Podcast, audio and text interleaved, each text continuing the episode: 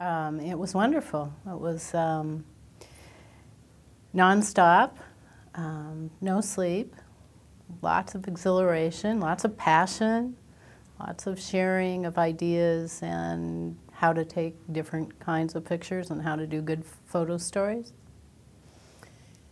I mostly have been an editor or taught for several years, and what inspires me is the uh, photographers or the students and their passion for what they do and how they do it and their excitement. Um, so I would say that's, that's what inspires me the most.